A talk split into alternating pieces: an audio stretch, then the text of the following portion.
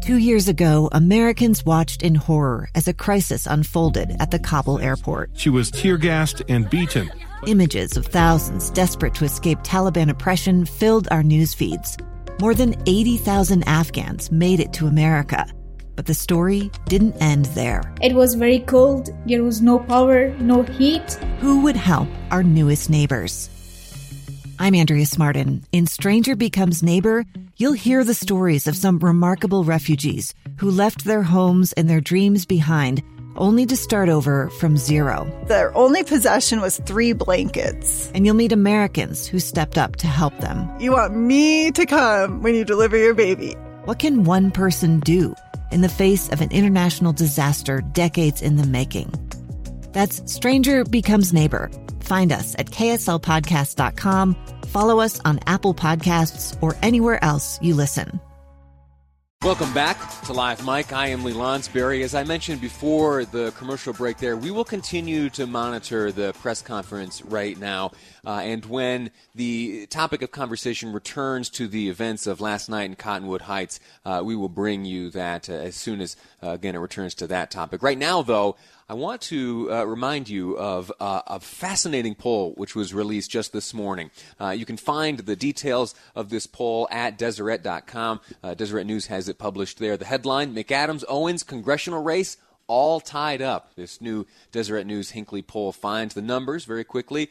Uh, it, the question asked of 800 some odd registered voters in Utah's 4th congressional district is if the election for Congress were held today, for whom would you vote? 35% of respondents said that they would cast their vote for Burgess Owens, the Republican. And another 35 35% indicated that they would cast their vote for Democratic candidate and incumbent Ben McAdams. There were there were some uh, single digit responses for the Libertarian and United Utah candidates, and then the big number, the big number is 24 percent. 24% responded uh, saying that they are not sure. And so, if you are Burgess Owens and Ben McAdams right now, uh, you must be asking yourself, okay, how do I convince that 24%? What do I have uh, to, to share with them that will convince them that I am the most appropriate candidate? I intend to ask both those candidates, starting with Burgess Owens, who joins me on the line right now. Uh, sir, how are you? Lee, I'm doing great. Good talking with you again, my friend. Looking forward to this for sure. Yeah, likewise. Uh, tell me first and foremost, what's your message to that 24%? You know, first of all, I, am excited about the fact that, uh, for those who don't know, District 4 is between 1 and 3 a must have on both sides of the, of the aisle.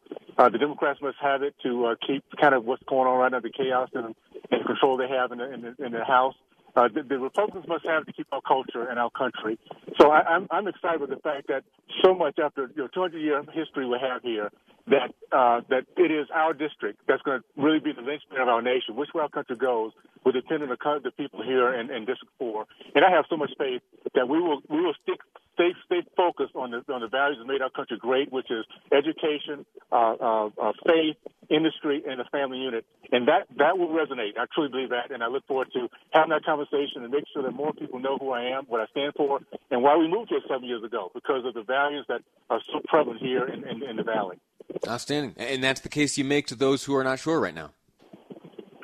Yep. I'm sorry. I'm sorry. What was that now? What was the question? I said that, that that's the case that you make to those who are unsure. You right now enjoy 35. Again, according to this poll, uh, you enjoy 35 percent of support. Uh, a quarter of voters in the district are, are, are not sure, and uh, I've made the assertion that those are the folks who need convincing. Uh, and and so the the excitement and the the need to maintain the culture. That's what uh, that's what you present to that 24 percent.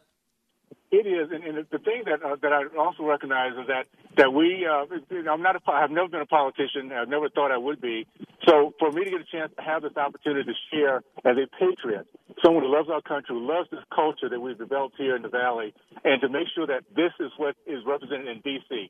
I think that's what's going to resonate. I feel excited about it. It's for the culture. By the way, the values I grew up with in Tallahassee, Florida, back in the long, you know, long, long ago, deep south that I'm now fighting for, and all my six kids are here too. So it's something I feel good about. I think the more people have a chance to hear from me and get my questions answered, how we're going to make sure these these things happen is we keep it with the policies, the more they will resonate to to our, our side of the aisle and, and the, the optimism we have for our great future. This district uh, is no stranger to close races. Why, why do you think uh, that it continues to be so in this race as well? Well, it, because we have people that truly they they want to have a country that moves forward without too much contention. Um, and, and so my message basically is one of the, to allow all of us to understand that we can all disagree. We can agree to disagree in so many different ways, but as long as we have the same end game, and that end game is make sure our kids have a safe place to grow, a place where they can come and live and stay, and afford to do that, have a, a very uh, um, um, a clean environment. Those things that give us an opportunity to, to focus on our kids is really what will make this uh, will make this uh, this this uh, this campaign and one that's going to help people resonate to where, what I'm doing. So I'm I'm looking forward to that conversation. And uh, at the end of the day, because we have such a diverse um, uh, district, it kind of highlights what our country's about. And at this point, Lee, what our country, what our fellow Americans want more than anything else, is for us to come back together. We're all about harmony. We're all about a vision together as we, we the people move forward. And I think that message, the message I have, will allow us, no matter what party or what part of the of the of the, the, the Republican Party that we're part of, that we can come together because we have the same end game. And that's something that we can see the other side, not, not so much, I mean, the, the other side, when I talk about the Democratic Party that's coming out of D.C. and the message we have coming out of there, uh, that is not reflective of, of Utah. And I think my message will, will resonate when I get a chance to speak to the to uh, to the to the residents here in District Four.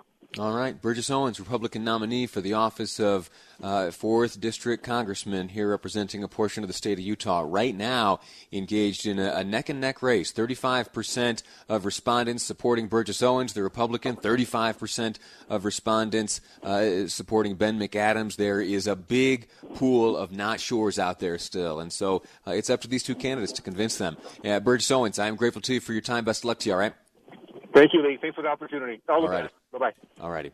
Uh, in just a moment, we're going to take a break, and when we return, we're going to have this very same conversation uh, with the candidate on the other side of the aisle. Incumbent Ben McAdams will be joining me. I'll ask him the same question: What do you say to this pool? Almost a quarter of Utah voters in the fourth district are unsure uh, for whom to cast their vote. Uh, should it be for you, Mr. McAdams, or for your challenger, uh, Burgess Owens? And if it's for you, how do you convince them of that fact? Uh, we, as I mentioned as well, also will continue to follow the press conference, which is taking place in Cottonwood Heights right now. Still speaking is attorney Robert Sykes. When uh, others take to the microphone, we will closely monitor that. Quick break. Back with Congressman McAdams ahead on Live Mic. I'm Lee Lonsberry, and this is KSL News Radio. Welcome back to Live Mic. I am Lee Lonsberry. We are continuing to monitor the press conference, uh, which is taking place in Cottonwood Heights right now. And uh, participating in that press conference are the parents of uh, Zane James. Uh, his father uh, was a participant in the uh, protests of last night and was arrested in Cottonwood Heights. Uh, and they, along with their attorney, are addressing the media right now, and we'll bring you updates on that as the program continues. Right now, though, I am honored to be joined uh, by Utah Congressman Ben McAdams, currently representing Utah's 4th congressional district and involved in a pretty tight race right now. A new uh, poll just released by the Deseret News and the Hinckley Institute of Politics shows him in a neck and neck tie with his Republican challenger, uh, Burgess Owens. Congressman, sir, how are you? I'm great, Lee. Thanks for having us on. May I ask you a question first? It's totally off topic, has nothing to do with this poll or the election, but uh, it stems from an article I read last week in USA Today. It coined a new term called uh, long haulers and that is uh, a way to describe those individuals who have at once contracted the coronavirus, since recovered, but then weeks and in some cases months down the road uh, still have some lingering symptoms. I've been kind of uh, conducting an informal poll of all those I have known to contract the coronavirus early on. You famously, sir, uh, had a bout with uh, COVID 19. How are you today? I'm actually doing pretty well. They um, they had me. My doctor had me in and did a series of X-rays, and they saw that all the gunk that was in my lungs when I was in the hospital has cleared up and and looking good. So I'm I, I still have a, a little bit of a lingering cough, and uh, and my I feel it in my lungs a little bit, but not bad. They tell me it's nothing to worry about. It should clear up with time. So fortunate, I'm, I'm a fortunate one who, even though I had a bad case, it looks like I'll fully recover and have no lasting impact. Outstanding, very good. Uh, still able to donate uh, plasma for antibodies testing?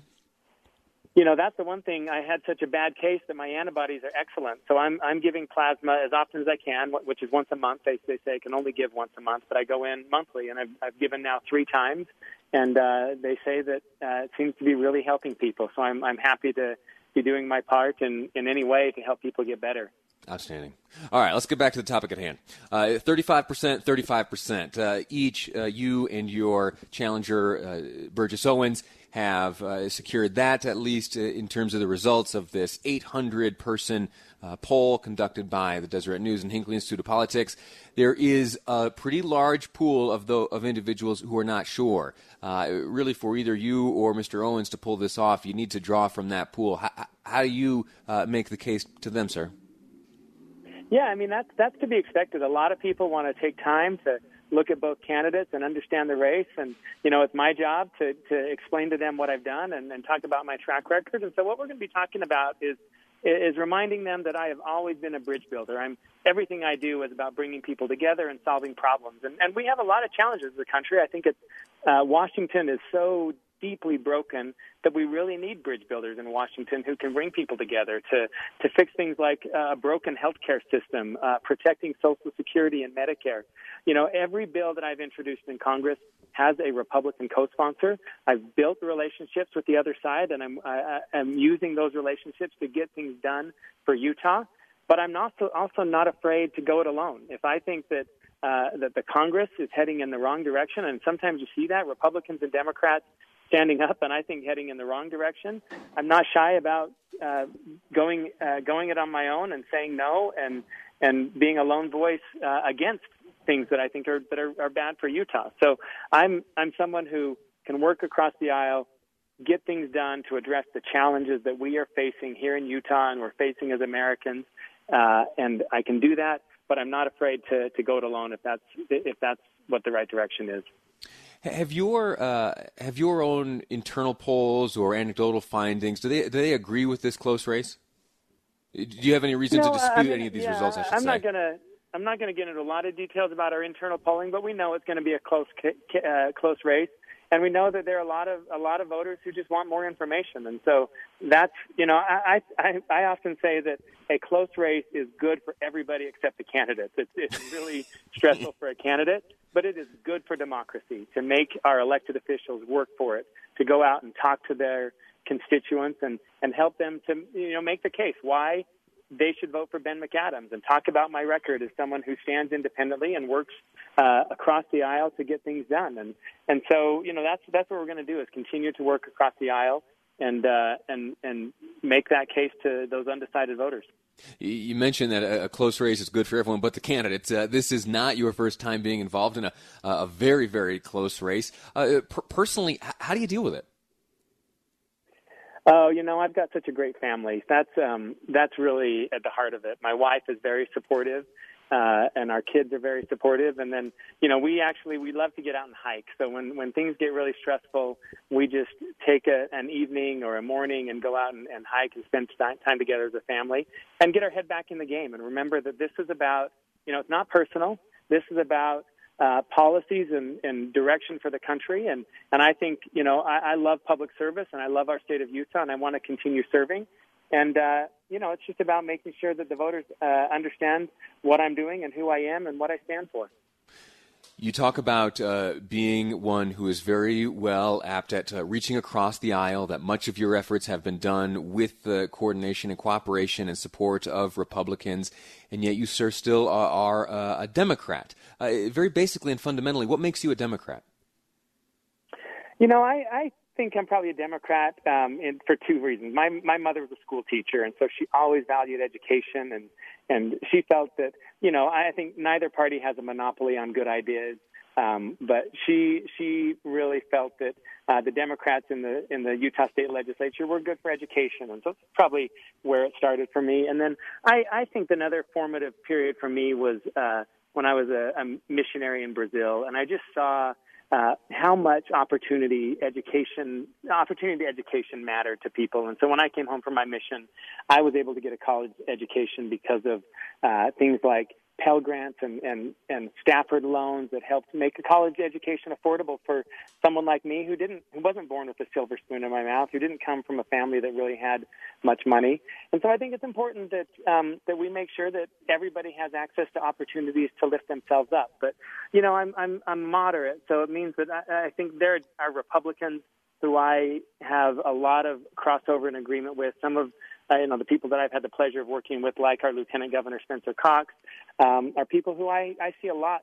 Uh, we see a lot eye to eye on a lot of things, and there are Democrats with whom I don't see eye to eye on a lot of things. So, two party system is really imperfect, but it, it's what we've got right now, and and so I again I'm going to work on those issues and with those people who can move our country forward. And, and if it sometimes puts me standing alone, I'm happy. I'm happy and proud to do that as well.